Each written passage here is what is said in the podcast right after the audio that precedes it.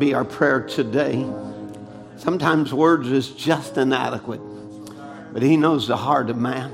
He knows my heart today. And I, if I could just express it to Him, I just want Him to know I love Him with all my heart, with everything within me. Amen. Do you feel that way this morning? Amen. Let's just sing that song in moments like these. I sing out a song and Let's just worship the Lord a moment.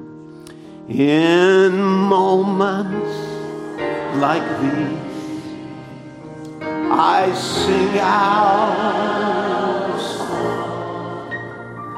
I sing out a love song to Jesus. Like these. I lift up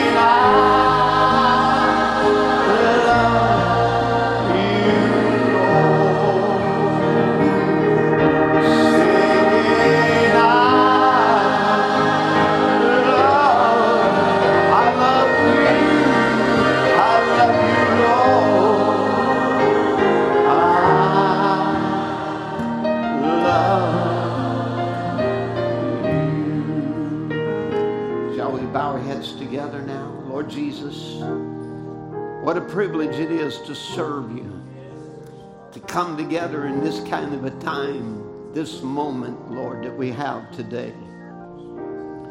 We're here to express our love and appreciation to you, for there is indeed none like you. You're our God. We're your children, Lord, and we love you. And I just pray, Lord, you'll just come down among us today. Walk these aisles. Lord, visit every pew. Lord, speak to every heart, every life, and minister to every soul, Lord, we pray. We're needy. We're needy of you today. We cannot do anything without you. We're asking for your grace today. We're asking for your anointing. For it's your anointing that breaks the yoke of sin and unbelief. And Lord, we would say, forgive us of our unbelief. Forgive us, Lord, of, of our failure to reach up and take a hold of your promise, our little quivering and doubting and fear. Lord, forgive us of all of that and help us to stand true, Lord. I pray, Lord, you'll meet every need of your children today. Lord, bring healing to those that are sick. Lord, bring restoration to those that are in need, Lord, as I walked here to the platform and stood here behind the sacred desk, just getting a message from our brother Ron Spencer, who's labored in meetings one after another, back to back, from Edmonton now to there in Washington. And there, oh God, he's ministered and then wore, wore out, given of himself, labored. And he said, I couldn't even put in words how weary I am. But Lord, you're the one that gives strength to the weary. Lord, that I just pray today, Lord, is in their closing service of that camp meeting. You'll move, Lord, for Brother Biscoe and the congregation there. You will anoint your servant, Brother Ron, to minister the word of life. Lord, one more time. Lord, I pray you'll not forget us here, that you'll minister to every life, to every heart. Bring healing and deliverance as we've asked in Jesus' name for the glory of God. Amen and amen. God bless you. Amen. Good to have you in the house of the Lord today. I don't know of anything greater than to serve the Lord Jesus. Amen. So you have all been welcomed, and we're really glad that you come and to be with us. We appreciate you. You're, a, you're a being with us. If you're a visitor today, please don't remain that way. Amen. We, uh, we'd certainly love to be able to shake your hand, speak to you after church, the Lord willing. And we have uh, not only those that are here present, but we have those listening in from the way of internet. Brother John Gosum from Ghana has just uh, dropped me a text a while ago. He says, I was able to get in today and stream. So, amen. So, God bless him and the church there in Ghana and the many others. He fellowships with Brother Samuel Taylor, Brother Jim Nyamichi, and many of the others that we know. So uh, God bless him today. And we're uh, sending an offering there to help them with some musical instruments.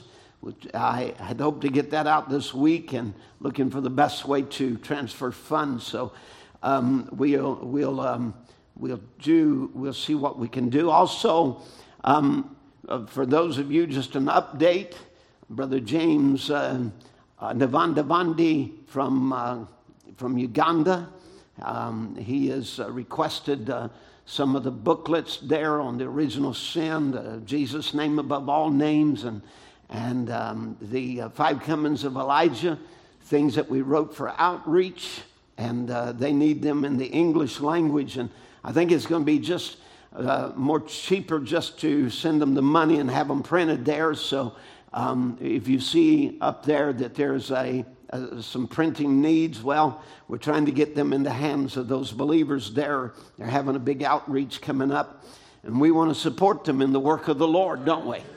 Amen. Does the sound better everywhere? Huh? Can everybody hear good?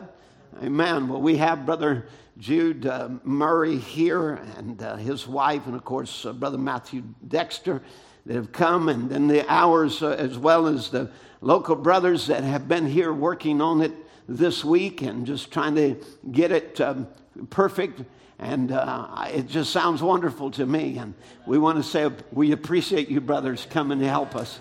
Amen. God bless you. Amen. What, what would we do without brothers and sisters in Christ? Amen.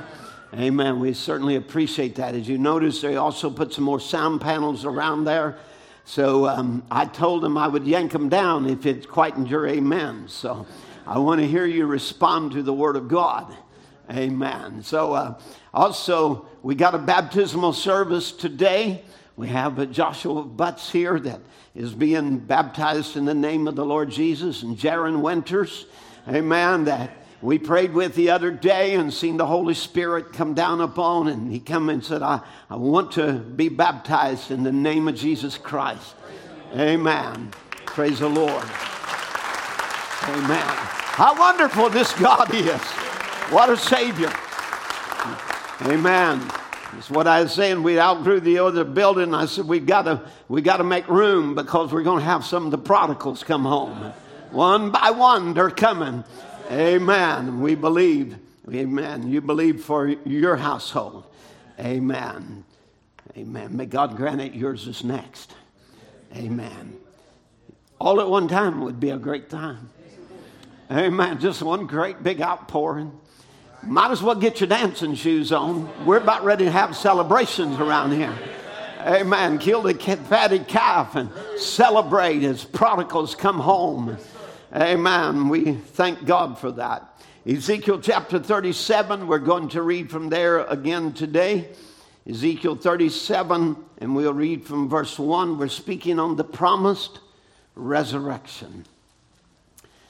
The hand of the Lord was upon me and carried me out in the spirit of the Lord and set me down in the midst of the valley which was full of dry bones the full of bones, and caused me to pass by them round about. And behold, there were very many in the open valley, and lo, they were very dry. And he said unto me, Son of man, can these bones live? And I answered, O Lord, thou knowest. Again, he, he said unto me, Prophesy upon these bones, and say unto them, O ye dry bones, hear the word of the Lord.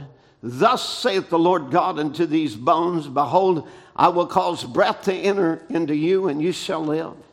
And I will lay sinew upon you, and will bring flesh upon you, and cover you with skin, and put breath in you, and you shall live, and you shall know that I am the Lord. So I prophesied as I was commanded, and as I prophesied, there was a noise, And behold, a shaking, and the bones came together, bone to his bone. And when I beheld, lo, the sinew and the flesh came upon them, and the skin covered them above, but there was no breath in them. Then said he unto me, Prophesy unto the wind, prophesy, Son of Man, and say to the wind, Thus saith the Lord God, Come from the four winds, O, o breath, and breathe upon these slain that they may live. So I prophesied as he commanded me, and the breath came into them, and they lived and stood upon their feet, an exceeding great army. And then turn with me to 1 Corinthians chapter 15. And we will read from the 51st verse, 1 Corinthians 15, verse 51. Behold, I show you a mystery. Aren't you glad to be a part of that mystery? We shall not all sleep, but we shall all be changed. In a moment, in the twinkling of an eye, at the last trump, for the trumpet shall sound, and the dead shall be raised incorruptible, and we shall be changed. For this corruptible must put on incorruption, and this mortal must put on immortality. So when this corruptible shall have put on incorruption, and this mortal shall have put on immortality, then shall be brought to pass the saying that is written Death is swallowed up in victory. O death, where is thy sting? O grave, where is thy victory? The sting of death is sin, and the strength of sin is the law. But thanks be to God, which giveth us the victory through our Lord Jesus Christ. Amen. God bless you. Amen. As you take your seats. How wonderful and awesome is the Word of God! It is the Word of the Lord that brings resurrection life. You know, and, and of course, bringing resurrection life, it causes us to be a living church. And a living church believes. That's what they do, they believe. A church alive by the power of the Holy Ghost is a church of faith. They're a church of power, a church of faith, a church that believes the Word of God. Brother Branham would say in a message, taking God at His word, this world was made by faith. God spoke the world into existence. This very world that we're setting on right tonight is nothing else but the Word of God materialized. If it didn't, where did He get the material to make it out of? He said, Let there be, and there was. And every word of God has to be so, and He's God, and He has to keep in His word. And you take any divine promise in your heart and say, That's my personal property. It belongs to me. I am a believer. And accept it on that basis and watch what it'll do. Amen. It'll make cancers move. It'll make blind eyes come open. It'll make cripples walk. It'll make the deaf to hear. I know what I'm talking about. I put it to a test and to an experience. And now, for years and years, around the whole world, and the whole world knows about it. Amen. It's already been put to a test. We know it works. We have no excuse in this generation not to believe. God made sure that we would believe. Amen. But not only did he make us believe by showing signs and wonders and, and causing our faith to rise like that, but even remember the whole new birth that God gives you by the Holy Spirit. It puts God's nature in you, and God's nature believes his word. Amen. So, really, we don't need another sign or another miracle to make us believe. But because that we are the children of God, we can believe. That's what we do. Now, life comes only by the spoken word of God, and the bones can only live when the word is spoken. This is why he said, prophesy, son of man. And so it is important there in the last day that there be a prophesying of the scripture, of the word of God spoken in this last day that again brings resurrection life to the church. Now, life, as we said, can only come by the spoken word. And, and so that spoken word has been given to us. The word has been given to us, but then each one of us must take it in our heart and believe it and also speak it. This is shown in Revelation chapter 10 with the mighty angel coming down. Only Christ it could be puts his feet upon the land and on the sea. And when he, when he shouts or cries, seven thunders utter their voices. And then, and then the, um, a, a little book was handed to John representing the whole body of Christ and said, Eat this book, and then thou must prophesy again. So you see, it is not enough just for us to hear the word, but we also must come on speaking terms. Amen. A people in this last day that, uh, that is on speaking terms with God, that people who know their God and they do exploits. We can remember in the Bible a servant of God who was supposed to portray Christ, and indeed he did, and that was Moses. And Moses, of course, had seen God's mighty hand. He'd seen what God would do time upon time upon time upon time. But now he gets into a situation where that the Red Sea is blocking his way and he can't uh, you know, the, the armies of Israel or Egypt rather are coming behind him, and, and here they're surrounded on mountains on every side, and it looks like they're trapped, and he doesn't know what to do. And God comes and rebukes Moses for not acting like Christ. Amen. And says, Why are you crying to me? Speak. You see, he was to portray Christ in his life. Now, if that is so big before Calvary, how much more after Calvary? There's got to be a people that are portraying Christ in their life. So, so again, you're not acting like Christ when you are crying when you're complaining, when you're wondering what in the world do we do when He's already given you His Word. Amen. And the bride has His Word and the mind of Christ to know what He wants done with the Word. And what does He want done with His Word? He wants His Word put into action. The Word is not sufficient just to be on paper. Amen. That will alone on paper will not resurrect. Amen. But it's got to be spoken. This is why he would say, prophesy, son of man. Now, so again, we, you know, he, he wants us to have a faith or the confidence in his word. He wants us to exercise that. Now, so it would be, Paul would say in 2 Corinthians 4.13, he said, we haven't the same spirit of faith. How many believes we've got the spirit of God? Then that is the spirit of faith. And he said, according as it is written, I believed, and therefore have I spoken. Now, notice it is not enough just to say you believe it, but it must be put into action. So he said, I believe, and therefore have I spoken, and we have believed, and therefore speak. So again, when you get a people believing, that people is going to start standing on the promise of God and believing that for themselves and, and then putting that word into action. It cannot go into action until you release it from your lips.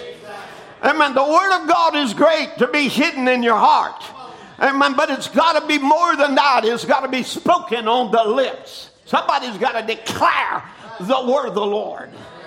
Now, so faith, of course, brings an atmosphere where things happen. You're not going to have things happen in an atmosphere of unbelief.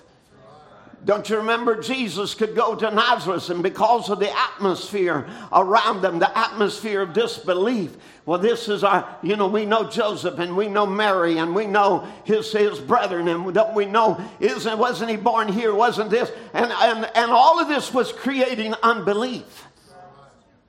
You don't understand sometimes how important it is to cut off the gossip of unbelief. Uh, Amen. Because it'll do nothing there but cause you to have to war in your own atmosphere against the words of unbelief. Now, some of the things are going to come anyway. What the doctor says, what somebody else says, whatever. You know, sometimes you can't help what, what you are hearing, but you've got to cast down reasoning and every high thing that exalts itself against the Word of God. Now, so faith ha- brings the atmosphere where things happen. As Brother Branham would say, and do you not believe? He said, Now let me tell you something. Would you like the prophet to tell you something this morning? Each man that's born again with the Spirit of God in him is a miniature creator. Now, that may shake you a little, but that's the truth. We're in the image of God, God is a creator. And that's the reason that you can believe that God can heal a person because God is in you. That's the reason you can believe because God is in you. Amen. And God made this world and He's just spoke it, and His word became material. The very ground you're sitting on is the Word of God made manifest. If He didn't, where did He get it? See, He just spoke it and it turned into existence. He believed His own word. And if a man is born of the Spirit of God, he is an offspring of God. And that's a part of God in him. And he believes that every word God says will materialize. And so that makes him a part of God. The Holy Spirit in the man makes him a part of God. Amen. Goes on to say in fundamental foundation for faith, he says, In the beginning was the Word. But what is the Word? A word is a thought manifested, a thought spoken forth. God first perceived the thought. And I want you to think about it. That thought may have been in God. Uh, if you could count time, of course, it was eternal and you can't count it in time, but let's just say it was millions and billions and trillions of years. Amen. But nothing happened till he spoke it. All the thinking on it didn't get it done. It had to, it had to move from that form to another form where that he spoke what was in his heart. Where he began to declare and say, Let it be. Now, the same thing has to happen with the word when it comes into your heart. To dwell upon it and ponder upon it and think about it and, and all of those things is a wonderful thing, but it'll never have any power till you begin to speak what's in your heart. Till when you begin to declare, This is mine.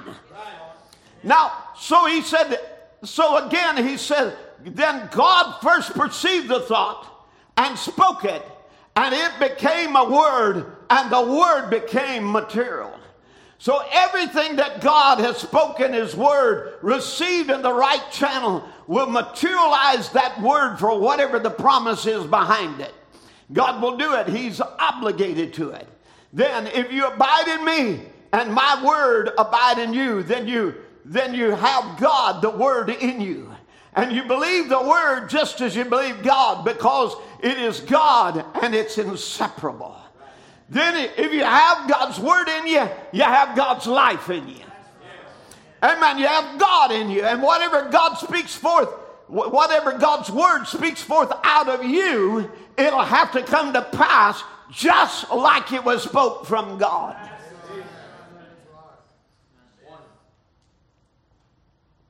That went zip zip, went right over your head.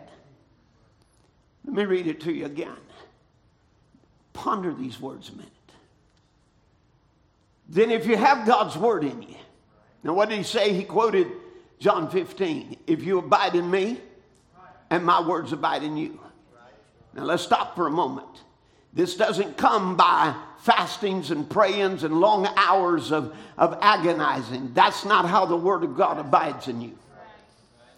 The Word of God comes in you, which is God, by the new birth. Now, I know, I know the reformers taught it. Down through the ages, Andrew Murray, he was a good one. You know, he would write about, um, you know, how to abide in Christ. And the way you abide in Christ is you do so much praying. It was all, it was all part of Methodists and their, and their stage, you know, of, uh, of sanctification. And so you're, you can, you're, you're going to become a great man of faith by just, uh, you know, just by the long hours of prayer and long hours of fasting.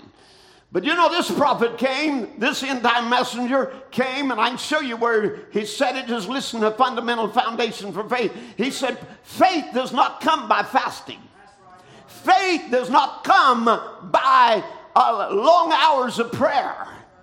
Faith, he said, is a subtle thing in the human heart.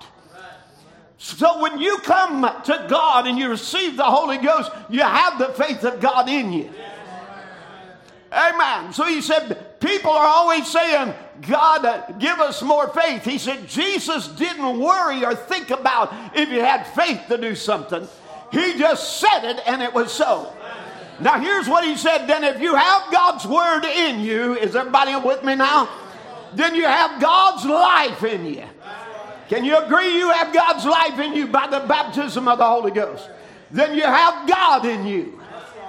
All right, then whatever God's word speaks forth out of you, it'll have to come to pass just like it was spoke from God. Hallelujah. Amen. Because it's God's word. It's not your word, it's His word. Now, so we have been placed in the promised land of the Bible. God has put us here. He has put us here by the blood of Christ. And we have returned to what Adam lost. And we are here right on the cusp of realizing the mystery that Paul preached when he said, We shall all be changed. Now, he would also say in Philippians chapter 3 and verse 21, he said, Who will change our vile bodies? So now, with this thought in mind, he will change our vile bodies that might be fashioned like his own glorious body. I want to back up to verse 20. And I want to look at verse 20 where he says, For our conversation is in heaven, from whence we also we look for the Savior, the Lord Jesus Christ. So we look for the Savior, the Lord Jesus Christ. So now, then he said, Our conversation is in heaven. Now, what in the world does that mean? That our conversation is in heaven. All right, let me just read it from a different translation. It'll help you a little. This is from the Amplified. But we are different. Can you agree we're different? Because our citizenship is in heaven. Amen.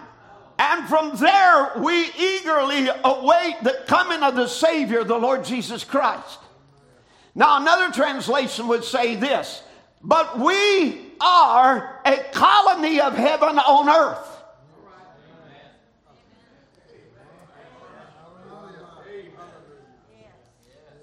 Hallelujah. We are a colony of heaven on earth. Now, that's pretty deep. Amen. Maybe it didn't go under you. Amen. Maybe you caught that.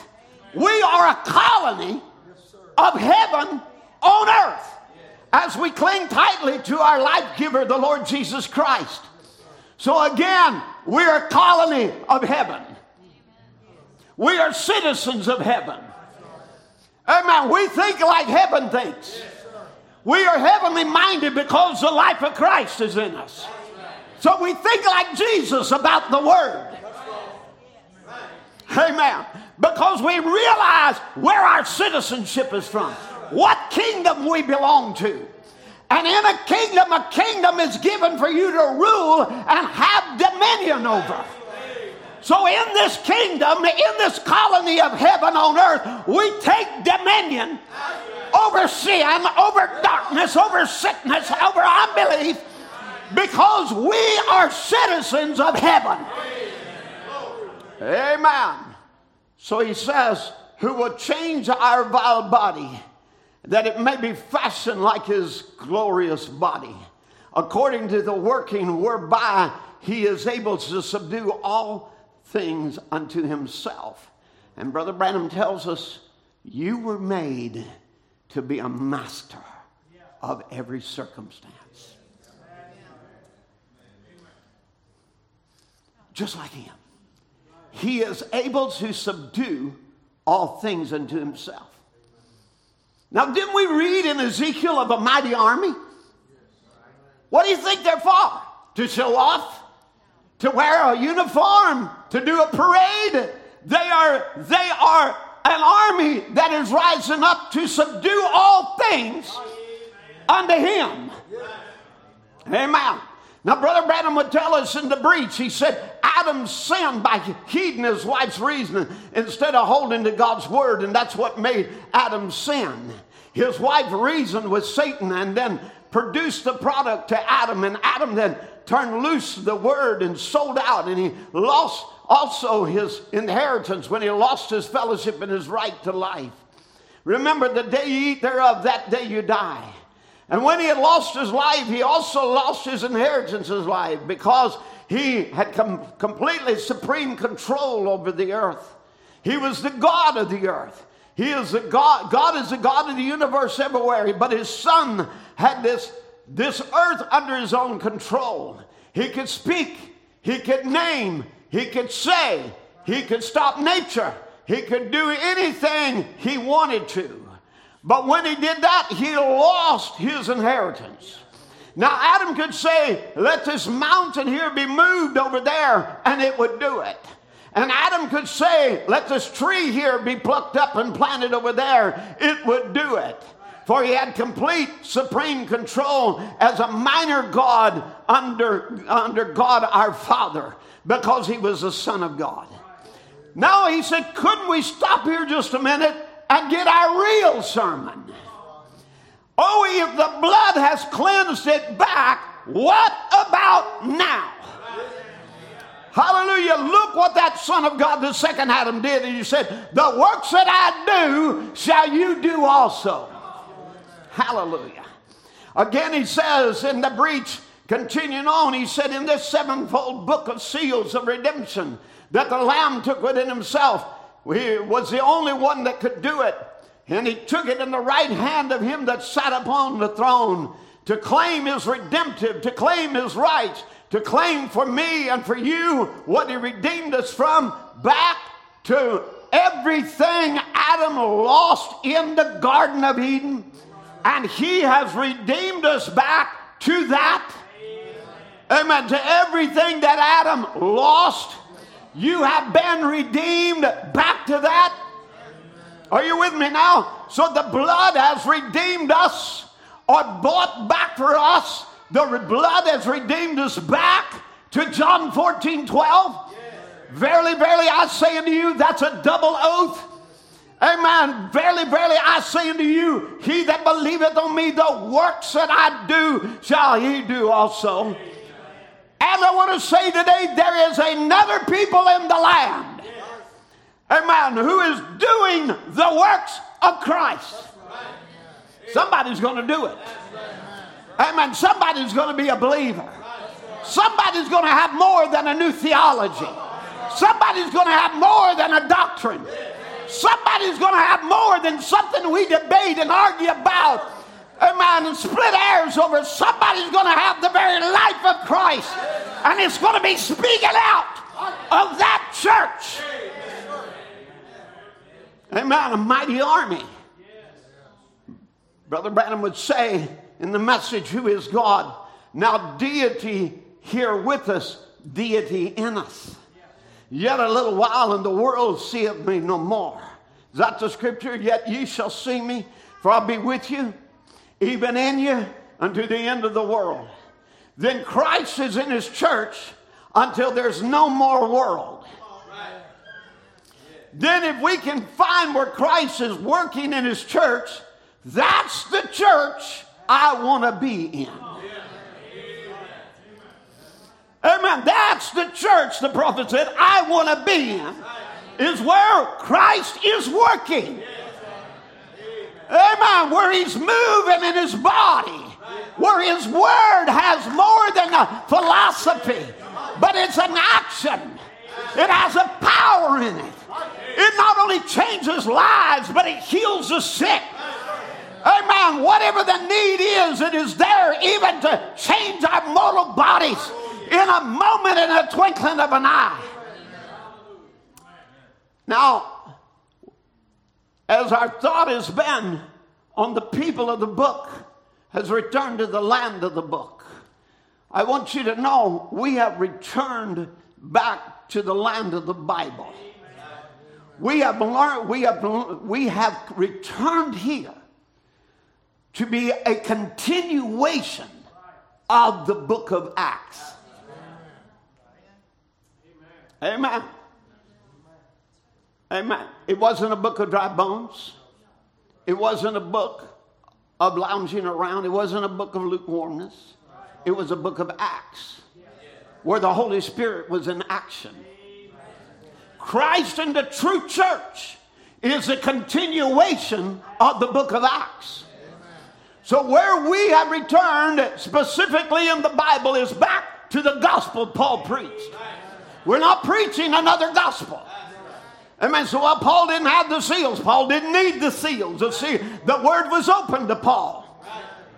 Amen. It was the white horse, the Antichrist, the red horse, the Antichrist, the black horse, the Antichrist, another stage of the pale horse that closed the book. That sealed it up. Come on. Amen. It was, but Paul was bringing the mystery, making known the mystery. And we come back to the very message that Paul preached. Hallelujah. Before any seals were put on it, before the revelation was hid from the people. So we come back to the gospel Paul preached. Paul said, if somebody comes preaches another gospel, let him be accursed. Amen. So that's where we are. We have returned. We have returned to the Bible, to the book of Acts, to continue where they fell.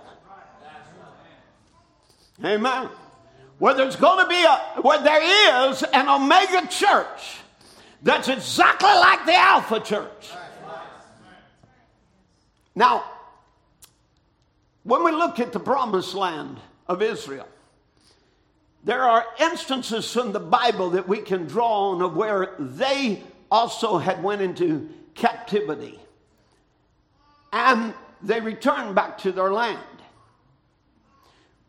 One of the references we're going to refer to today is found in the book of Zechariah.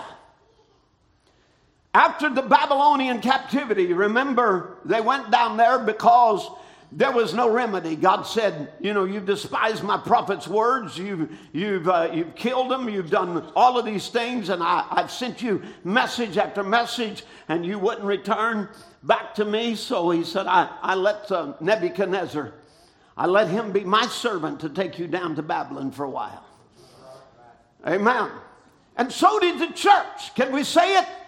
Also, the church went down to Babylon. Amen. Now remember, we get a call in the last days that says, Come out of her. In other words, return back to the land again. Go back to the Word. Go back to the Scripture again. So now we, will find in the book of Zechariah there these exiled Jews return to their land.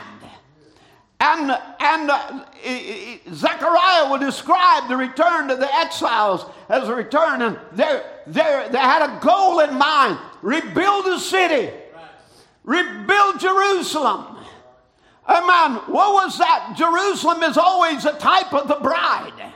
Rebuild her. Bring a restoration. Restore the temple. Put God back in the center of this. Amen. And so the book of Zechariah would describe the return of the exiles. And as they returned, they were restoring the temple. And I just want to say again there's another people in the land who have returned from Babylonian captivity. And they have heard the command, Come out of her, my people. Now, with Zechariah, there were four different waves of the people returning under different men. There was uh, Sheshbazzar, uh, and he had an aliyah. An aliyah means a return to the homeland. And Zerubbabel was another one. He also had an Aliyah. These didn't all come back at once. They actually come back in different groups over a, a space of, uh, of 100 years or so as they were returning back to the land after being taken out of there down in Babylon. And so Zerubbabel would have an Aliyah, and then there would be Ezra's Aliyah, and then Nehemiah's Aliyah. There's four of them. Even so, there have been four stages of restoration. Under, under Luther and Wesley, Azusa Street, and finally we are here back in the land. Jerusalem restored. Hallelujah. Amen. True worship again. Back in our promised land under the message of Malachi 4. What a privileged people we are today to be able to say, We are in the land. We are no longer in the dispersal. The dispersal is over with. We will never go back again to Babylon. We'll never be dispersed again out in Methodist, Baptist, Catholic, Presbyterian, out in there. We'll never be dispersed again. We have returned to the homeland to receive the Messiah. Hallelujah. Now, Brother Branham would tell us that four messenger of death ate the tree away. He said four messengers of life restores it. He would tell us again the same thing. He, he took the valley of dry bones and he said there were four different stages. The coming together first, the sinew next, and then flesh upon them next, and finally the breath. And it's only when the breath came when the Holy Spirit blew there, and remember, it's all by the word of the Lord, and it comes there, it's only then they become a mighty army. Amen. You know, you can go back and you can look at Wesley or Luther, and we just say, still, still bones. We can look at the impersonation even under Azusa Street. They look real. They had bodies. They had skin on them. They look real. It was a great work, but there wasn't yet that army. Hallelujah. But it takes the message of Malachi 4, the new birth according to Malachi 4, to bring us back to the wind of God, the quickening power of the Holy Ghost that raises up an army in the last day. Where resurrection life comes, where there is a a group that raises up out of the tombs of religion, Methodist, Baptist, Presbyterian, Catholic, back to the Word of God, never to go back in the tomb again. Amen. Brother Branham would tell us, he said that, he said, I had a Baptist tomb. You may have had a Pentecostal tomb. You, this is a Methodist tomb. But he said, today the seals are broken, never to be put on it again. Let me just say to you the book that we have received, the open word of God, it'll never be sealed up again. It'll never be closed up from the believer again. Amen. You are guaranteed an open book. Amen. With every promise, with every word being yours. Hallelujah. This is your land. This is your promise. It's your word now for you to possess. Now, Brother Branham would talk about the bride, and he said, I saw her in a vision. Now, just think about it. You've been seen in this vision. And he talks about the preview of the bride, and he says, I heard that sweet music come again. Now, you remember he had seen it, her first start out, that book of Acts church, walking there in unison with the Word of God. He comes on down, he sees Miss Europe, he sees Miss America, he sees all of these other, where everywhere that the move of God has been. And he said, What a dirty group that was. But he said, As I was about to despair, I heard the angels say, but oh, wait, wait, the bride must come in preview again. And he said, Here she came with the same music, with the same word, walking in step with that word. Come on. And he said, Here she came now from every every nation. This is why we got to be interested in more than just what's in this building. Amen. Because God's got a bride out of every nation, kindred, tongue, and people. Amen. And he said, and when she walked by, she was exactly like the one was in the first place. Walking to step of the music of God's word. Marching on by, and I stood there with both my hands up, crying like that. And when I come to, I was standing on my porch out there and looking out across the field. What? She is to be the same bride, the same kind, built out of the same kind of material that she was in the first place. Now read Malachi 4 and see if we're not supposed to have a message in the last day that had turned the hearts of the children back to the fathers, back to the original Pentecostal message, word by word. And then he goes on to say, Brothers, we are here. Hallelujah. We don't have to have somebody else come up and another ministry rise up or another messenger to bring us back. Amen. The prophet of God announced to us, brothers, we have arrived. Amen. We have arrived with every promise unsealed to us. Amen. Now, so let's turn to Zechariah's prophecy. Let's first look in 4 1. Then we'll digress to, to the chapter 3, but I want to go here first.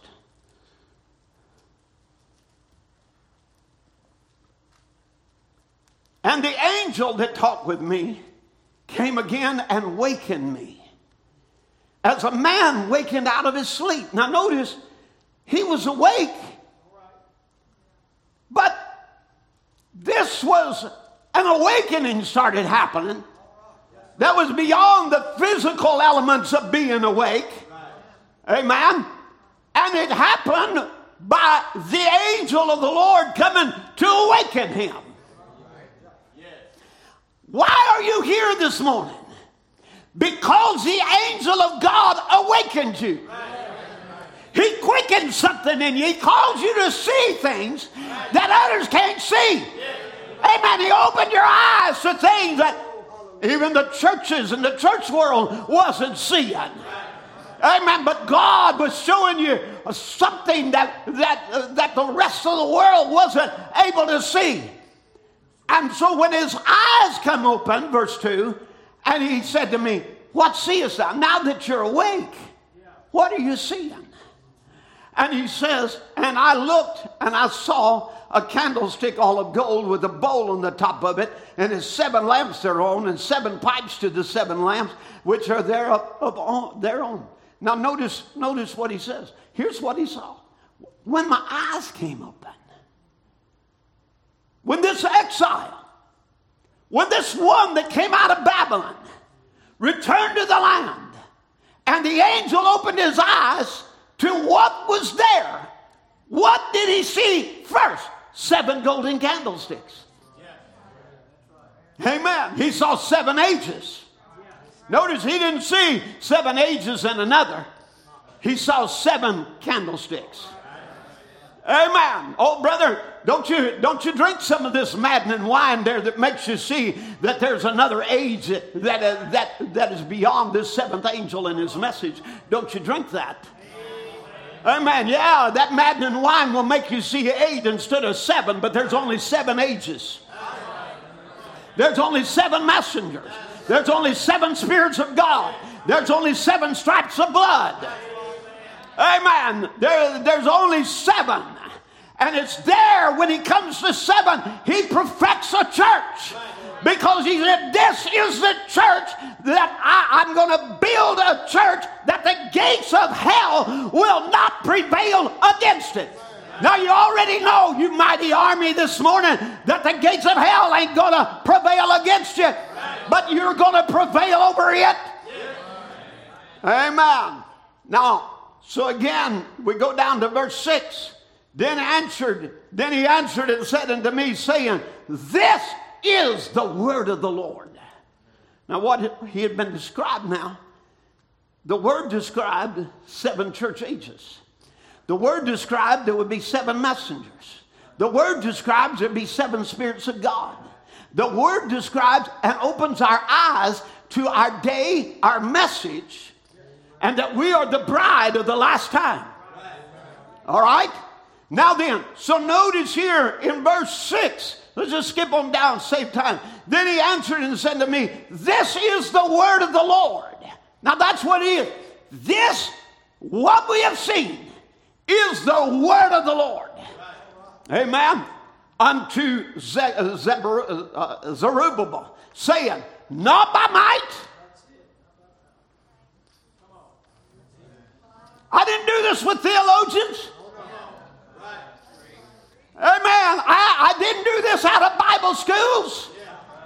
Amen. I didn't do this by powers of man mandates from, the, from Rome. Amen. But, but it's not by might, nor by power, but by my spirit, saith the Lord of hosts.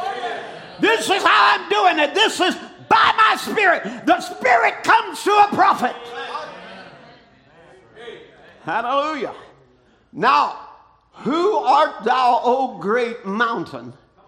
Before Zerubbabel thou shalt become a plain, and he shall bring forth the headstone, thereof crying, Grace, grace unto it.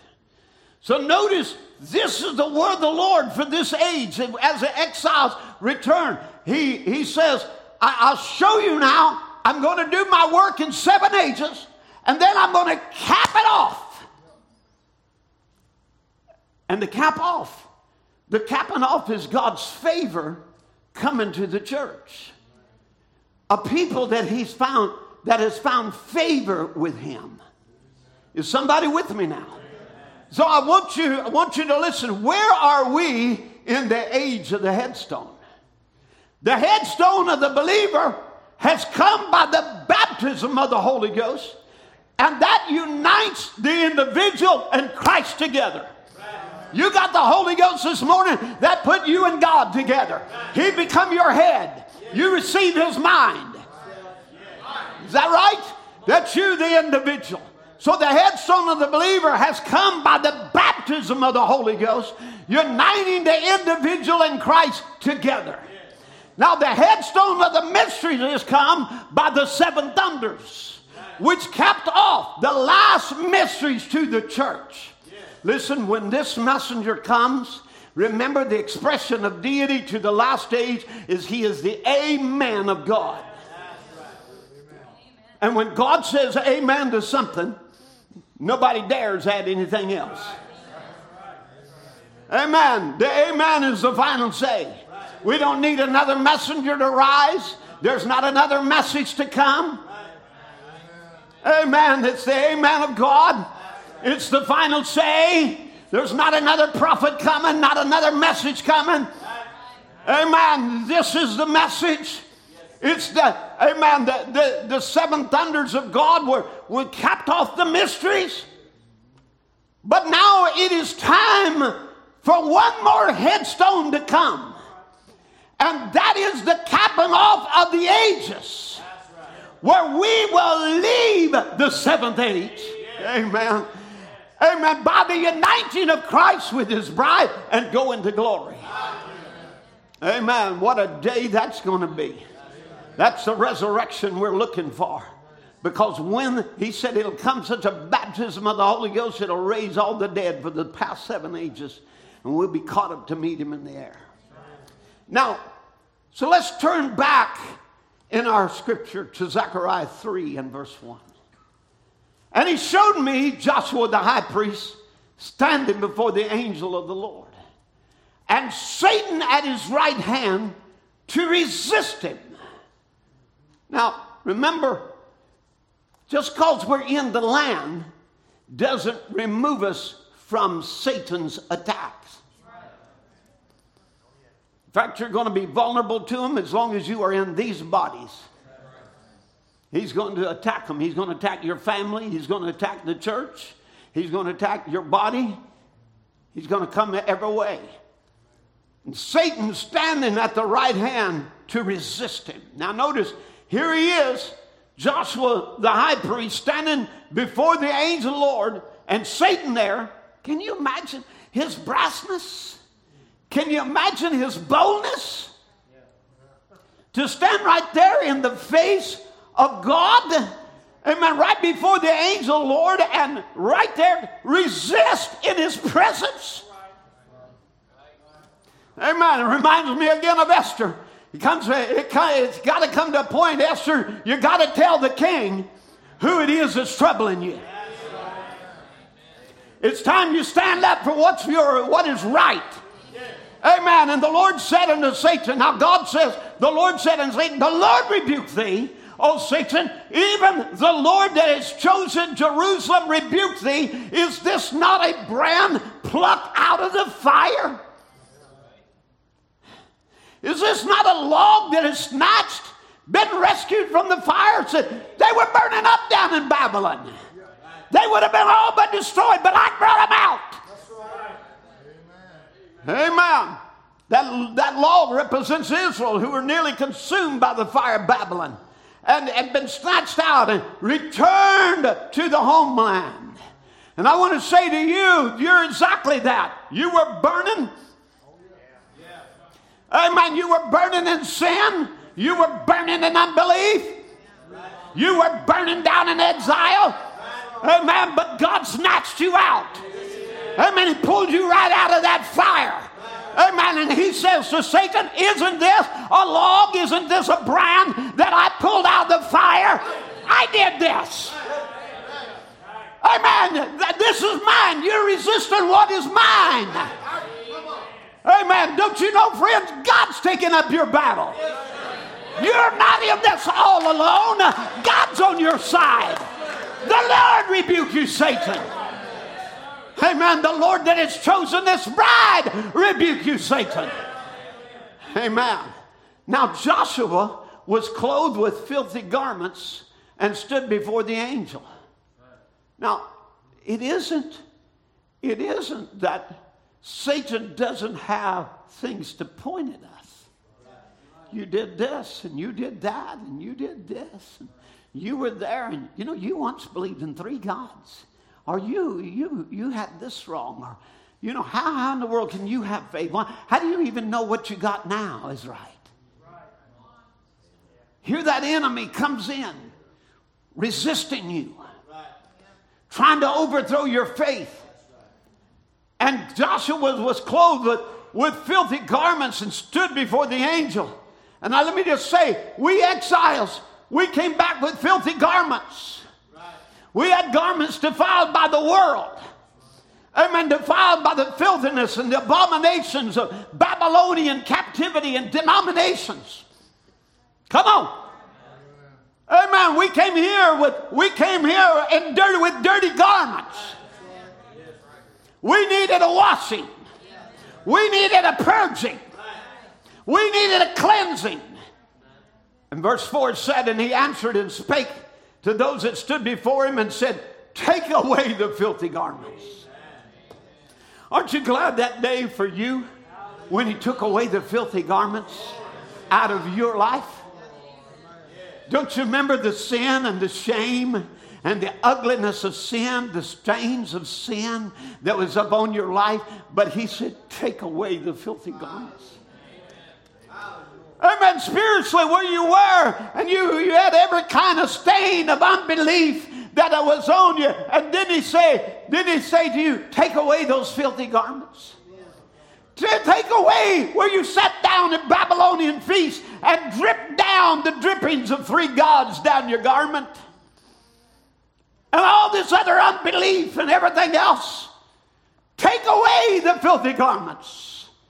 And, and then he said unto him, Behold, I have caused thine iniquity to pass from thee, and I will clothe thee with a chain, a change of garment. Hallelujah. Didn't he say that the last days he'd give us white raiment that thou mayest be clothed, that the shame of thy nakedness do not appear? Come on, church. He took away from you the filthy garments. Preaching to a church today robed in white, robed in righteousness, robed in purity, robed in holiness. Hallelujah, because the word of the Lord came from the angel of God and said, Take away the filthy garments. Take away that three God idea. Take away that Trinitarian baptism. Take away that misunderstanding and give them a clean garment. Hallelujah. Something that isn't stained from the past. Oh, hallelujah. Your past doesn't stain these garments. Hallelujah. Amen. Hallelujah. You I've taken it away. Hallelujah. Amen. Notice here, take it away. I've caused thy iniquity to pass from thee. I will clothe thee with a change of raiment. Now, raiment can only be made white by the blood of the Lamb. It's the only thing that will make white and remove the stains of sin. And he would say, He that overcometh, this is the Bible, the book of Revelation, the same shall be clothed in white raiment. Verse 5 And then I said, Let them set a fire, fair mitre upon his head. And they set a fair mitre upon his head and clothed him with garments. And the angel Lord stood by. So, that, in other words, position him with power and authority. Because this is what the fair mitre represents your position. Amen. Position this bride amen, with white raiment on. Now position her, amen, as a priest, as a administrator of this word. Amen.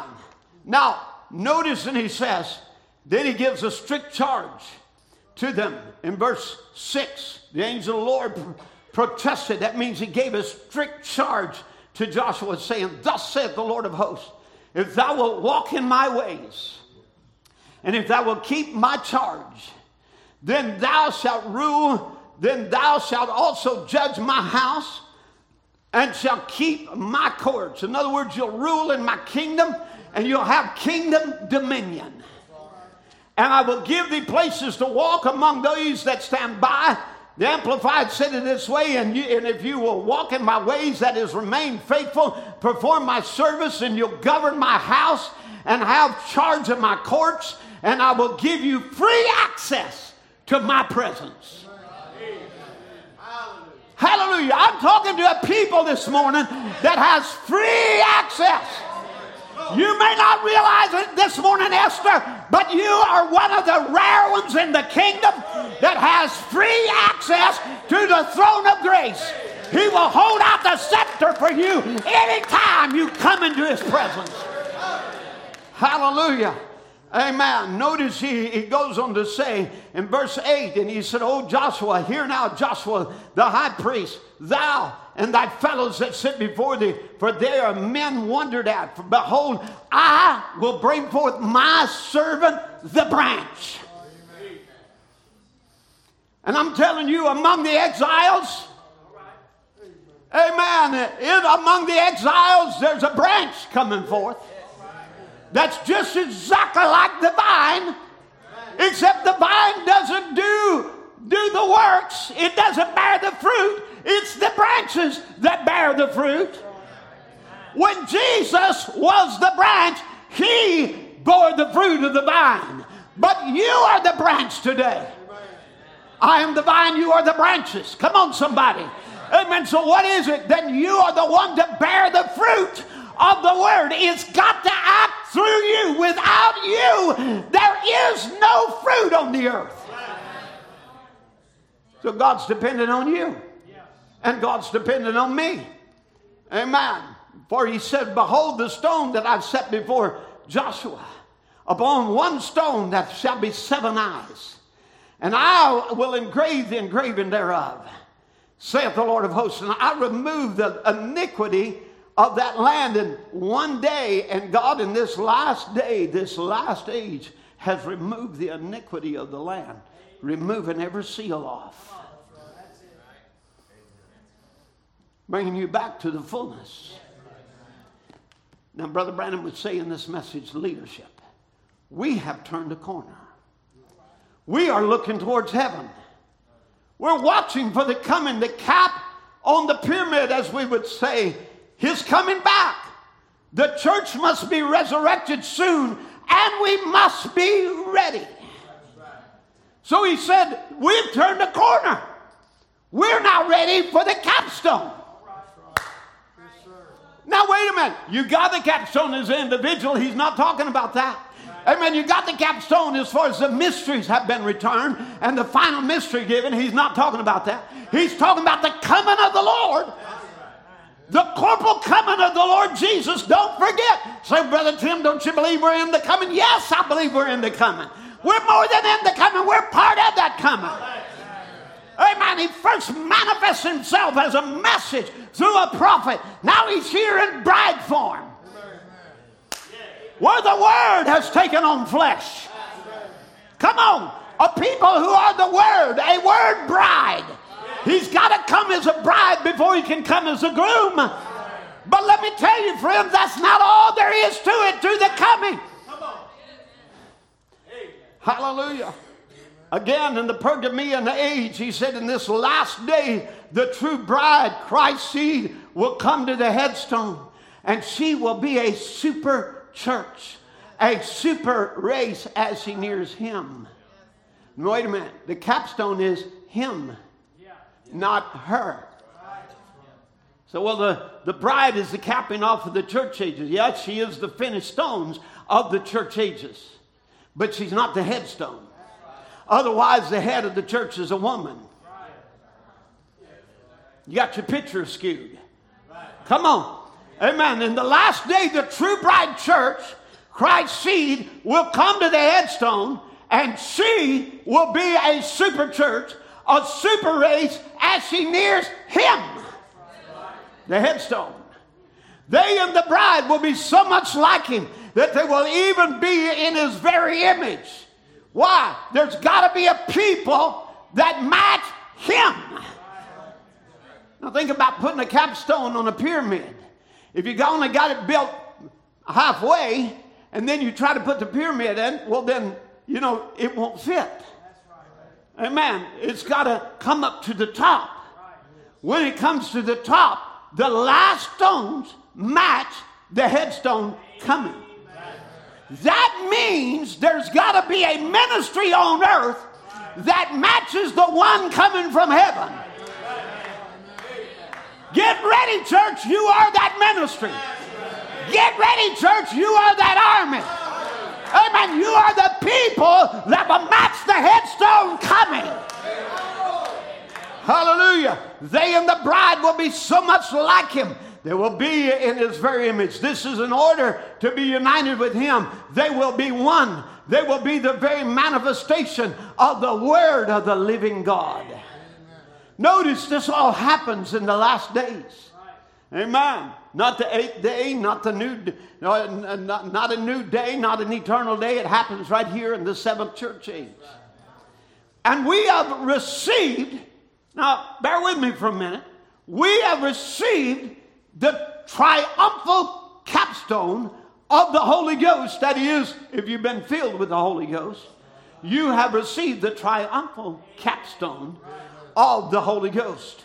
As Brother Branham would say, and bear with me now, I'm going to read you from the church age book. Now comes our triumphal capstone on the baptism with the Holy Ghost.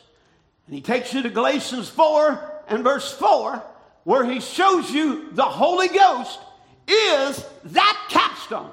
Now, we're not talking about a tongue or dance that Azusa Street had.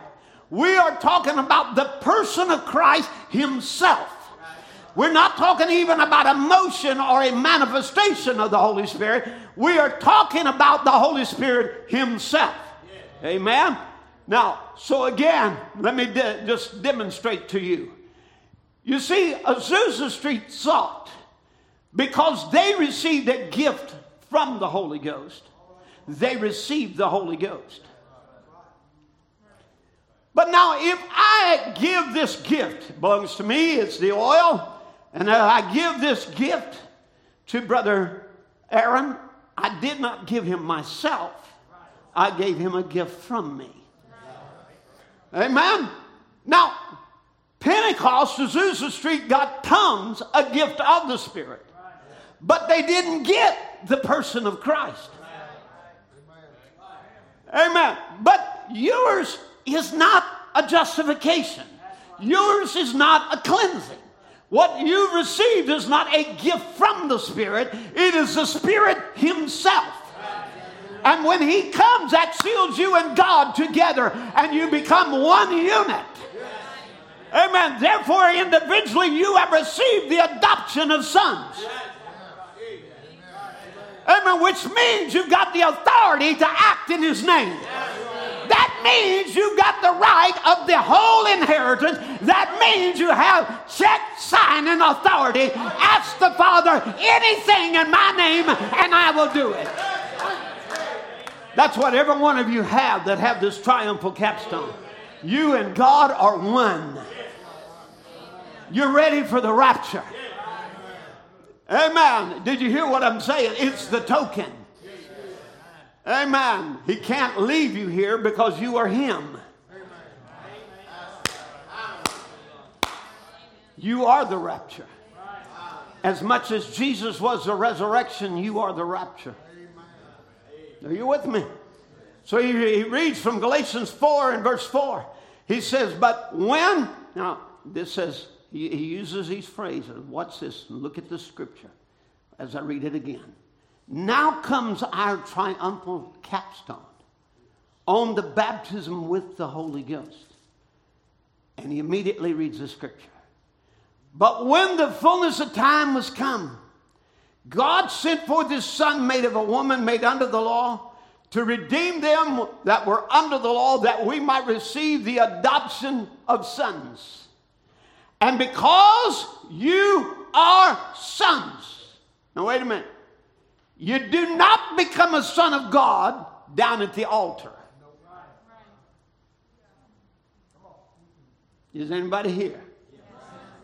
You did not become a son of God, you know, you know, by, by praying or shouting or dancing. You always were a son. Though you were lost out in sin and you didn't recognize who you were, you were always a son. In you was a predestinated seed of God that was ordained to seek for life. Amen. That's when you gave up, there was something inside of you that wouldn't give up. Amen. You know why? Because you were predestinated. Hallelujah. This proves you're predestinated. In non seed, there is nothing to quicken. Hallelujah. But when the water came that comes upon you at that right season, it quickens to life that predestinated eternal germ that is in you.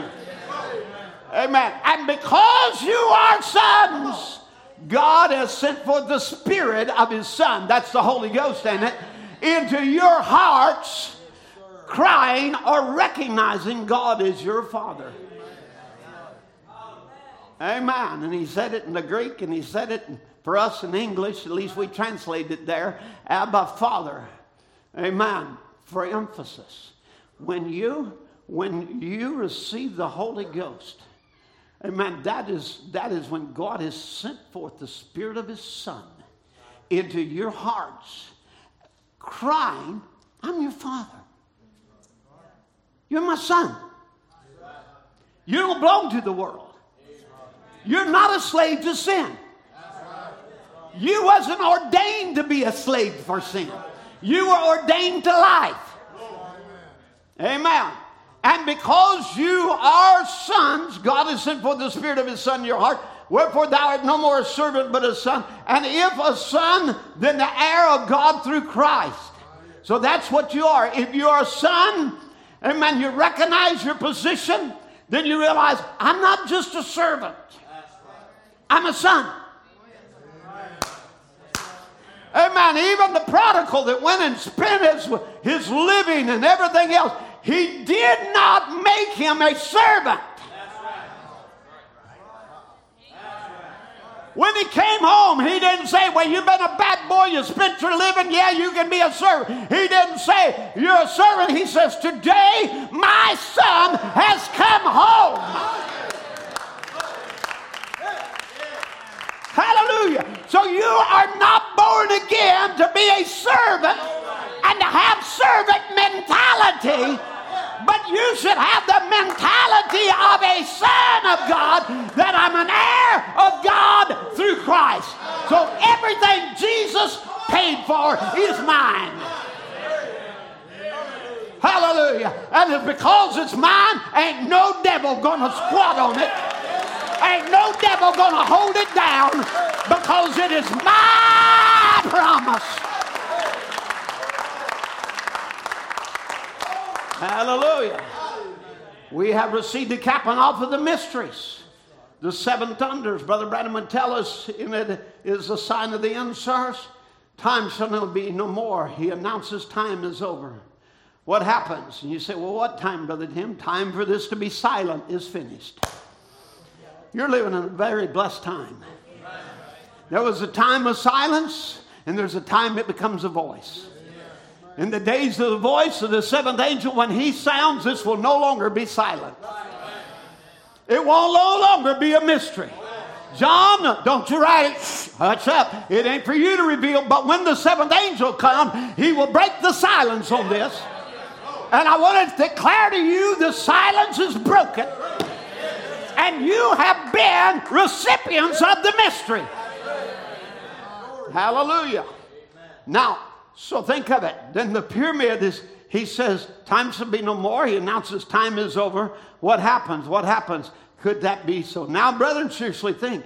If it is, then the pyramid is capped by seven thunders. Now, this pyramid he's talking about is not the believer, it is the doctrines of the church.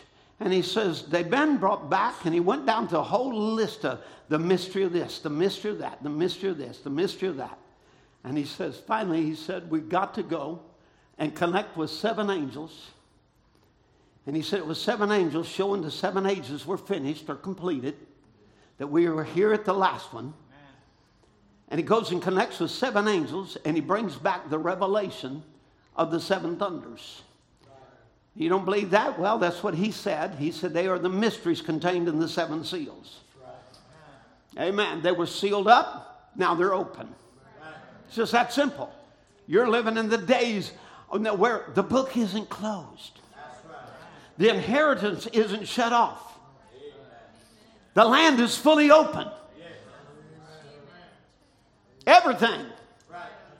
Come on. When Jericho was, was the walls, the, the, seals, the sealed walls of Jericho was, was uh, broke down. How did they come?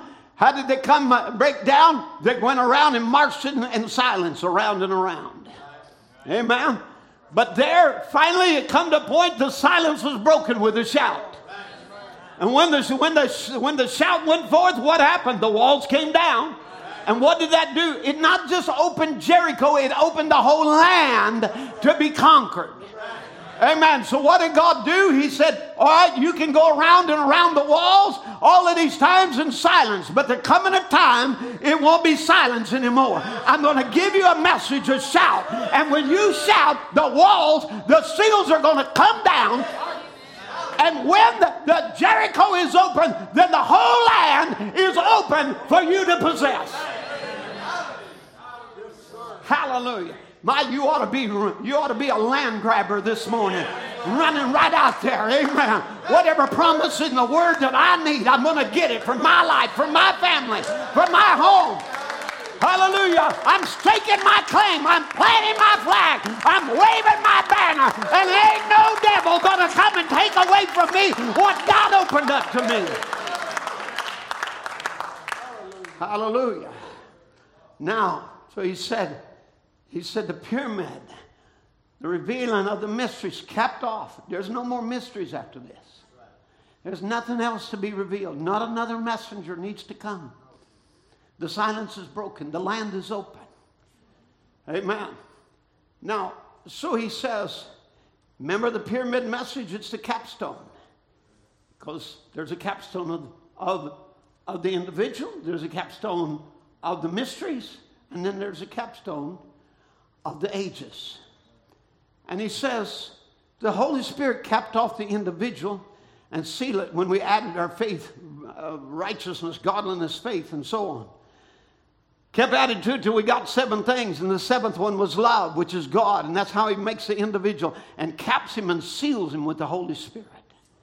Then, if that be so, he's got seven church ages and he's had seven mysteries that have been sounded away and they fought for to bring back. And now the headstone comes to cap off the church. Does the thunders mean that, my brethren, sirs? Is that where we're at? And we are. That's our day. That's our message. But now it is time for the capping off of the ages. Have we got time for this? I got to get time for this. I got to squeeze it. Yeah, I got time. Hallelujah. Amen. Now it is time for the capping off of the ages, the coming of the Lord, and the resurrection of the saints. That's where we are at. We're on the cusp of the resurrection. No more ages after this. Not another age after the next thing is the headstone. Who is that headstone? The corporal coming.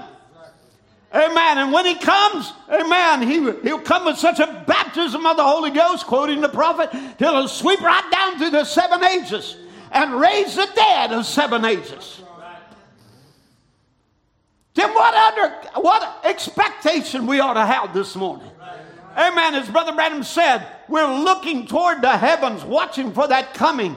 The cap on the pyramid, as we would say, is coming back.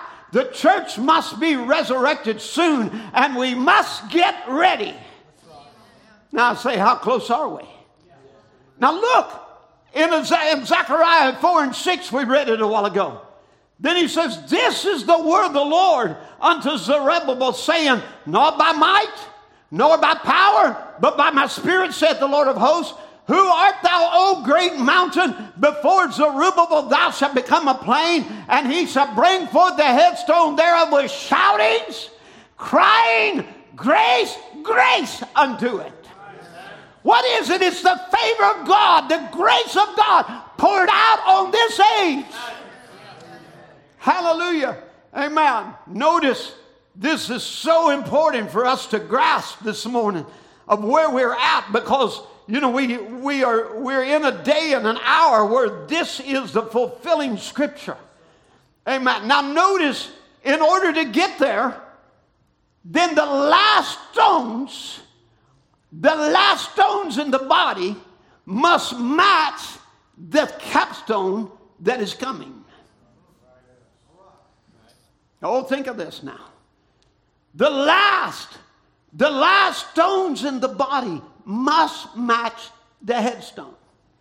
Brother Branham tells us over and over again there has to be a ministry that matches the one that is coming.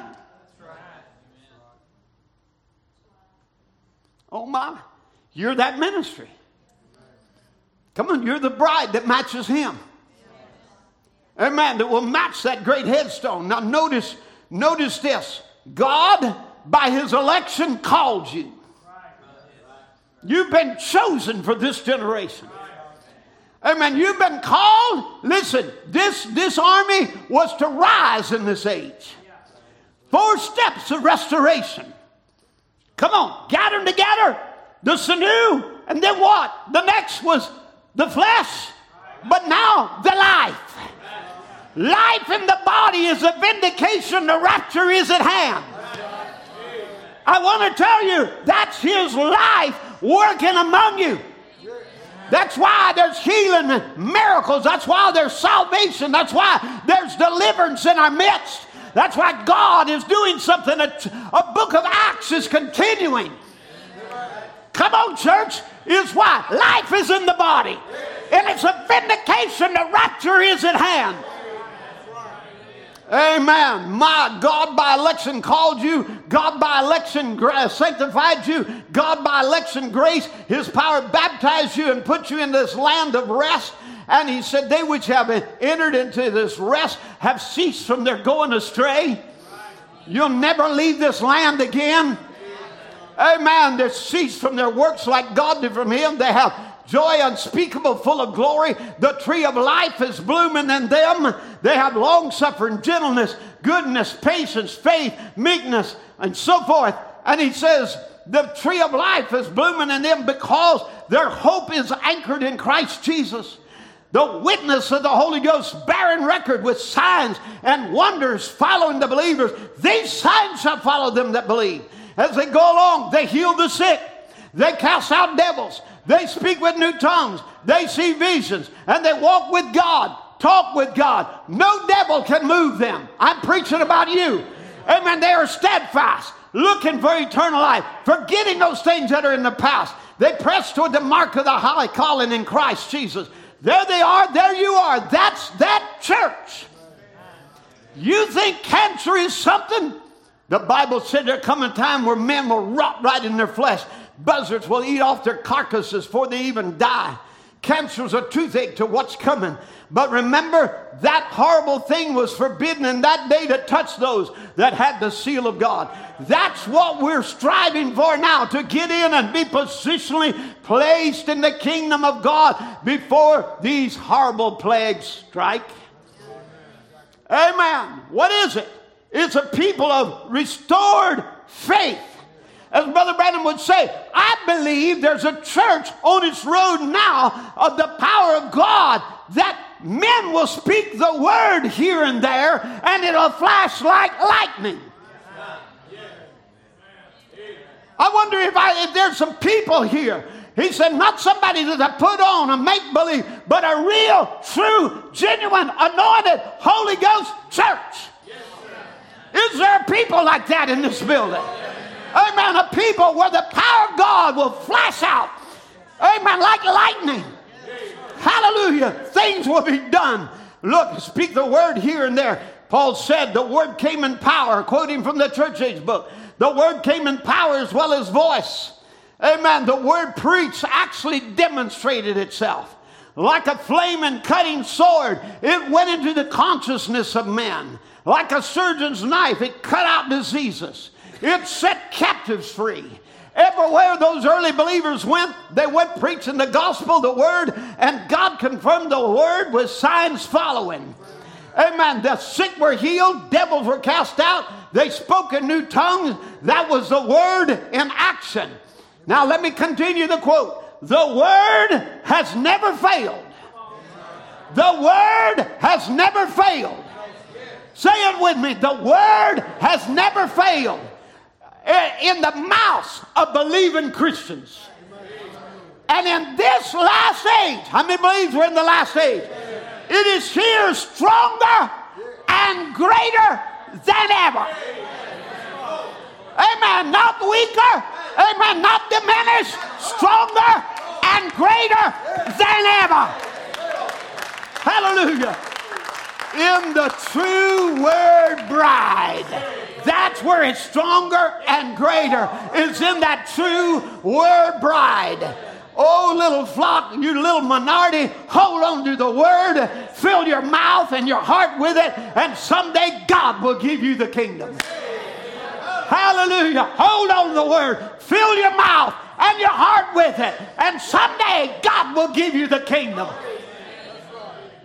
Hallelujah. Oh, start speaking the word, let the lightning flash.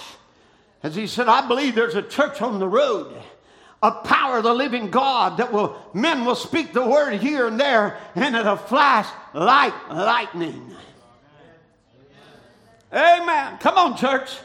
This is this is the power of our Christ. Right. This is the power of the blood. Amen. We stood uh, we stood here last Sunday and we preached you know, bones come alive.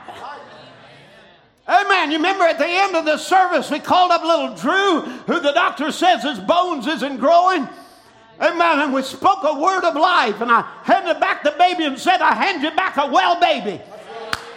Took it in for an MRI. They couldn't find a thing wrong with his brain. Hallelujah. What is it? It's the power of our Christ already going to work. He is alive and in his church. Speak the word. It'll flash like lightning. Hallelujah. Amen. Why, Luke would say in chapter 10, verse 18, he said, He said unto them, I beheld Satan as lightning fall from heaven. Amen. Behold, I give unto you, verse 19, behold, I give unto you power. Oh, let me hit that to you. Power to tread on serpents and scorpions and over all the power of the enemy. And nothing. Can you say that? Nothing. Can you say it again? Nothing shall by any means hurt you.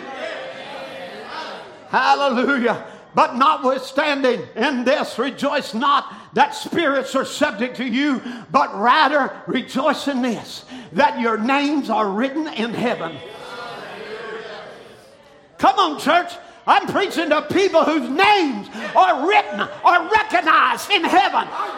God has recognized you as a son. Amen. You were always, your name was there, but you've been recognized in heaven as a son of God, as a daughter of God, and all heaven then stands behind His word. Speak the word then and make Satan fall. Hallelujah. Amen. I can't get off of Peter. You know, Peter, Peter believed if, Jesus said so, he could walk on water. Peter had active faith. Amen. Peter took his eyes off of Jesus, looked at the winds, the wave, got scared. His faith turned to unbelief. Brother Branham said he was doing all right till he got scared. The word told him he could walk on water. Amen. He was scared first. He thought it was a ghost. Said, Lord, if it be you, come to me. Uh, bid me come to you on the water. He said, Come on. Now he says, His command of come on. Come on, Peter. Come out here on this water is the same, is just the same as John 5 14. What is that? James 5.14. Put that up for him. Amen. It's just a, the same words that Jesus said, come on to Peter. You do believe you're a prophet, don't you? He said, is this same word, is there any sick among you? Let him call for the elders of the church and let them pray over him, anoint him with oil in the name of the Lord. What? And the prayer of faith shall save the sick, and God shall raise him up, and if he committed sin, they shall be forgiven him. Amen. That's the same word, Brother Branham said, equal, equal to the same words of Jesus saying to Peter, Come on. This is your word. Come on. Get out here on this stormy water. Take me at your word, at my word. Take me at my word. Amen. Do what I said, and you can walk on your water. Amen. What's the, what's the next one now that he said? Mark 16, we know that. These signs shall follow them that believe. Amen. They, in my name they shall cast out devils. Amen. Notice there was a storm on the sea. You know, great white capped waves, bigger than these hills around here.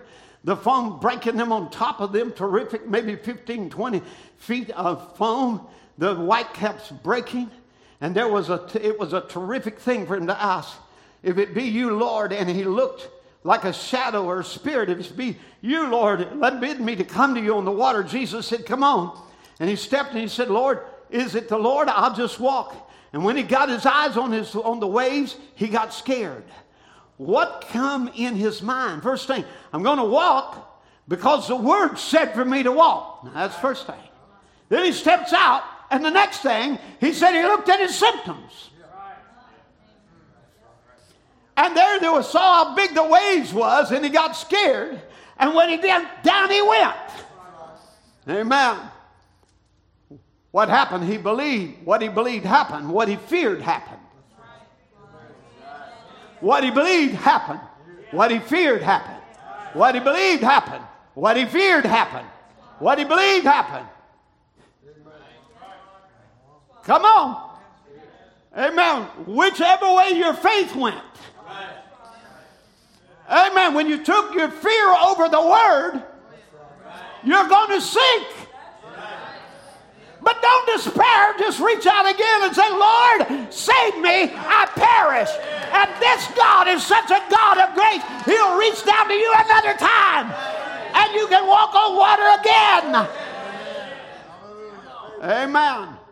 But look, look, church, sometimes we get an attitude toward a promise, and we're not we, we just kind of a lukewarm warrior about it.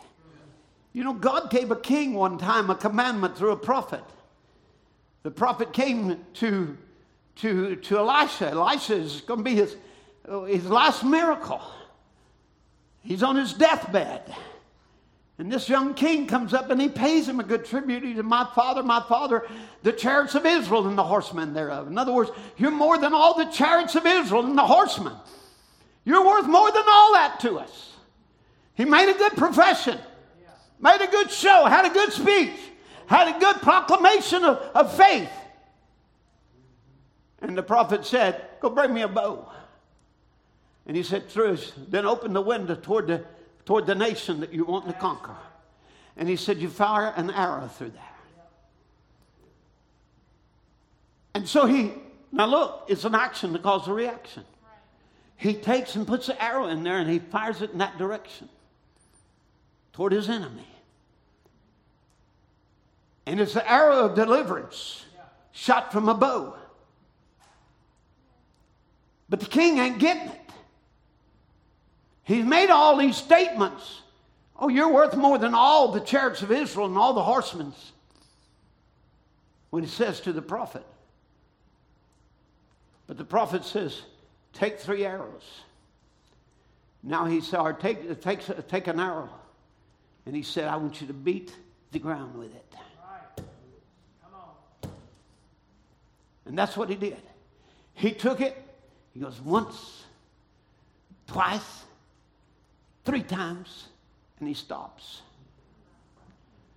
And the prophet got angry. He said, What's the matter with you? I gave you a word and you only struck it three times. Now you'll have three victories over your enemy, and that's all. You should have kept striking until your enemy was totally consumed. I wonder if we have been a too lukewarm a bunch of believers when we've been handed a message. Come on, when we've been handed a word from God and we've been a little bit too timid and lukewarm with it and just struck a few times. It's time for a people to rise up and take that arrow delivered and strike and strike and strike and strike and strike until your enemy is dead, consumed, gone. Hallelujah. There ought to be people in this building today that says, I'm not just satisfied with a little healing there or a little healing here, but I've been promised of a bride of people rising in power, of people rising in grace, of people rising there that will consume their enemy. Amen. Consume their enemy till death itself is destroyed, till the dead in Christ are raised, till we are changed in a moment, in a twinkling of an eye. That ought to be what we're doing this morning. I say to you, strike that enemy. Strike him again. Strike him again. If he healed once, gotta heal again. If he saved once, he'll save again.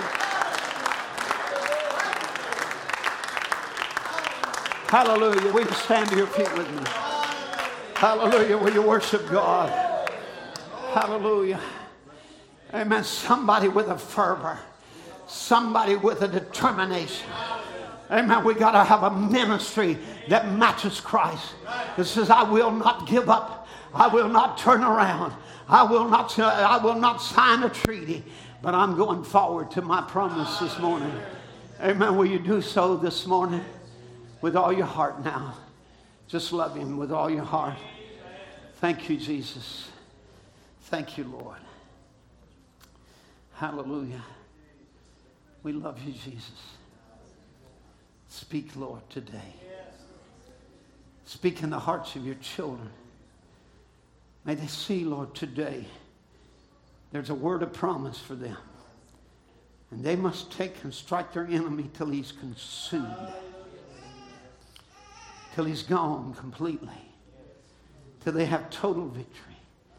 Why have deliverance when we can have total total deliverance. Why, why have just a few victories when we can have many victories? We're on the cusp of your coming, Lord. Why, if you can heal cancer like you did in our midst, Lord, you can, you can do anything. Lord, if you can heal a little baby and make him walk, you're God that can do anything. Lord, let us strike it again. Let us strike until we see every promise become ours, till we take possession. Thank you, Lord. Thank you for truth, Lord. We love you, Jesus. Amen. Thank you, Lord. Thank you, Jesus. If you walk in my ways, I'll give you access to me. You surrender your life, I'll give you access to everything that's mine. Take your dirty garments away from you, make you clean. I'm God, I change not. Thank you, Jesus. This is the word of the Lord to Zerubbabel, to those exiles from Babylon that have come out in his name. A mighty army, a mighty army about ready to receive the capstone, the resurrection, the capping off of all the ages, the coming of Jesus Christ. Lord, it's more than just a spiritual coming. More than that. It'll manifest into a physical change. Lord, may it be so for this church that we look at the promise of God, see it manifested in our lives. In Jesus' name. Thank you, Lord.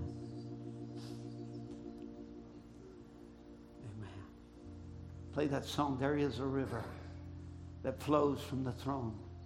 There's a fountain. There is a river